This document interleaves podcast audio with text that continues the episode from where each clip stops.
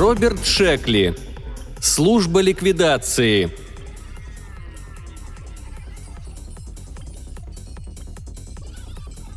Посетителя не следовало пускать дальше приемной, ибо мистер Фергюсон принимал людей только по предварительной договоренности и делал исключение лишь для каких-нибудь важных особ. Время стоило денег, и приходилось его беречь. Однако секретарша мистера Фергюсона, мисс Дейл, была молода и впечатлительна. Посетитель же достиг почтенного возраста, носил скромный английский костюм из твида, держал в руке трость и протягивал визитную карточку от хорошего гравера – Мисс Дейл сочла, что это важная особа, и провела его примехонько в кабинет мистера Фергюсона. «Здравствуйте, сэр», — сказал посетитель, едва за мисс Дейл закрылась дверь. «Я Эсмонд из службы ликвидации». И он вручил Фергюсону визитную карточку. «Понятно», — отозвался Фергюсон, раздраженный отсутствием сообразительности у мисс Дейл. «Служба ликвидации? «Извините, но мне совершенно нечего ликвидировать». Он приподнялся в кресле, желая сразу положить конец разговору. «Так уж и совершенно нечего». «Ни единой бумажки. Спасибо, что потрудились зайти». «В таком случае, надо понимать, вы довольны окружающими вас людьми». «Что? А какое вам до этого дело?» «Ну как же, мистер Фергюсон, ведь этим-то и занимается служба ликвидации», «Вы меня разыгрываете», — сказал Фергюсон. «Вовсе нет», — ответил мистер Эсмон с некоторым удивлением. «Вы хотите сказать», — проговорил, смеясь Фергюсон, — «что ликвидируете людей?» «Разумеется. Я не могу предъявить никаких письменных доказательств. Все-таки мы стараемся избегать рекламы. Однако смею вас уверить, у нас старая и надежная фирма — Фергюсон не отрывал взгляда от безукоризненно одетого посетителя, который сидел перед ним прямой и чопорный. Он не знал, как отнестись к услышанному. Это, конечно, шутка, всякому понятно. Это не может не быть шуткой. «И что же вы делаете с людьми, которых ликвидируете?» – спросил Фергюсон, поддерживая игру. «Это уж наша забота», – сказал мистер Эсмонд. «Важно то, что они исчезают». Фергюсон встал – «Ладно, мистер Эсмонд, какое у вас в действительности ко мне дело?» «Я уже сказал», — ответил Эсмонд. «Ну бросьте, это же не серьезно. Если бы я думал, будто это серьезно, я бы вызвал полицию». Мистер Эсмонд со вздохом поднялся с кресла. «В таком случае я полагаю, что вы не нуждаетесь в наших услугах. Вы вполне удовлетворены друзьями, родственниками, женой». «Женой? Что вы знаете о моей жене?» «Ничего, мистер Фергюсон». «Вы разговаривали с соседями? Эти ссоры ничего не значат. Абсолютно ничего». «Я не располагаю никакими сведениями о вашем супружестве, мистер Фергюсон», заявил Эсмонд, опять усаживаясь в кресло. «Почему же вы упомянули о моей жене?» «Мы установили, что основную статью нашего дохода составляют браки», «Ну, у меня все в порядке. Мы с женой отлично уживаемся». «В таком случае служба ликвидации вам ни к чему», — заметил мистер Эсмон, сунув трость под мышку.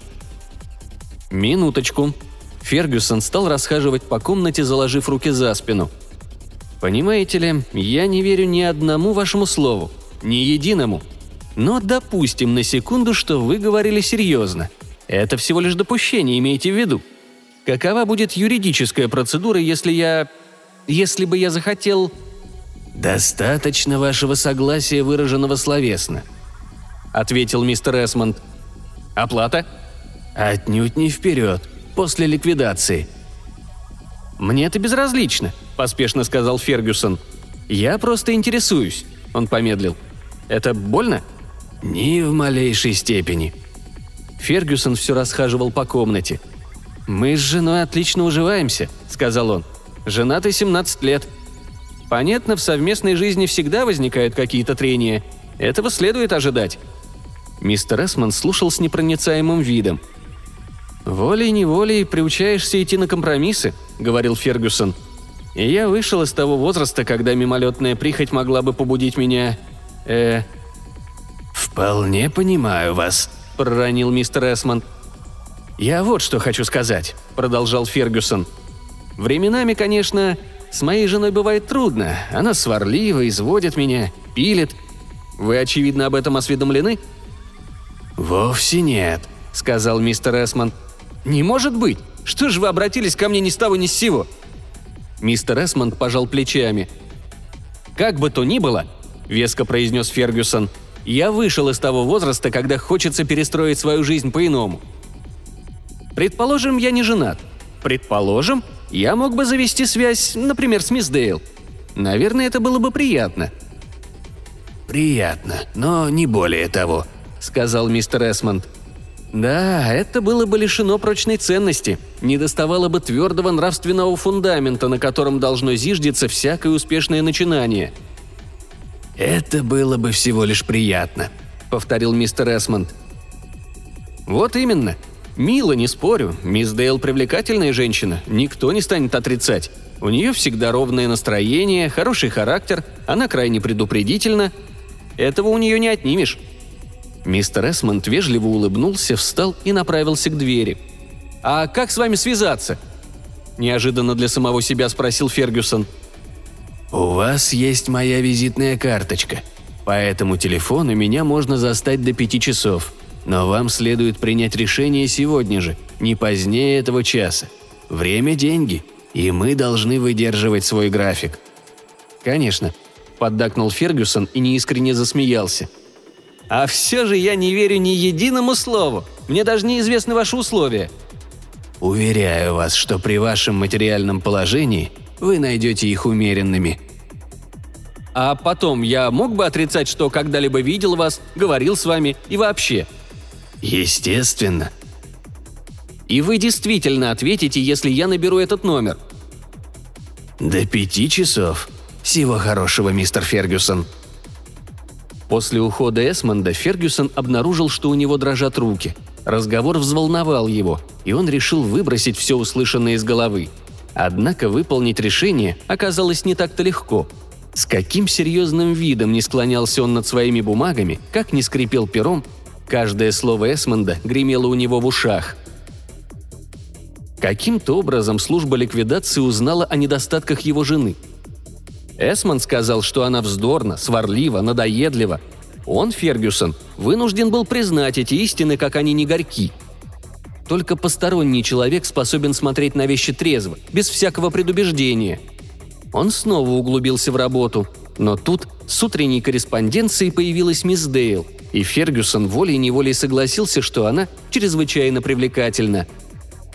«Будут еще какие-нибудь распоряжения, мистер Фергюсон?» – осведомилась мисс Дейл – «Что? А, да нет пока», — ответил Фергюсон. Когда она вышла, он долго еще смотрел на дверь. Работать дальше было бессмысленно. Он решил немедленно уйти домой. «Мисс Дейл», — сказал он, накидывая пальто на плечи. «Меня вызывают. Боюсь, что у нас накапливается порядочно работы. Не могли бы вы на этой неделе поработать со мной вечерок-другой?»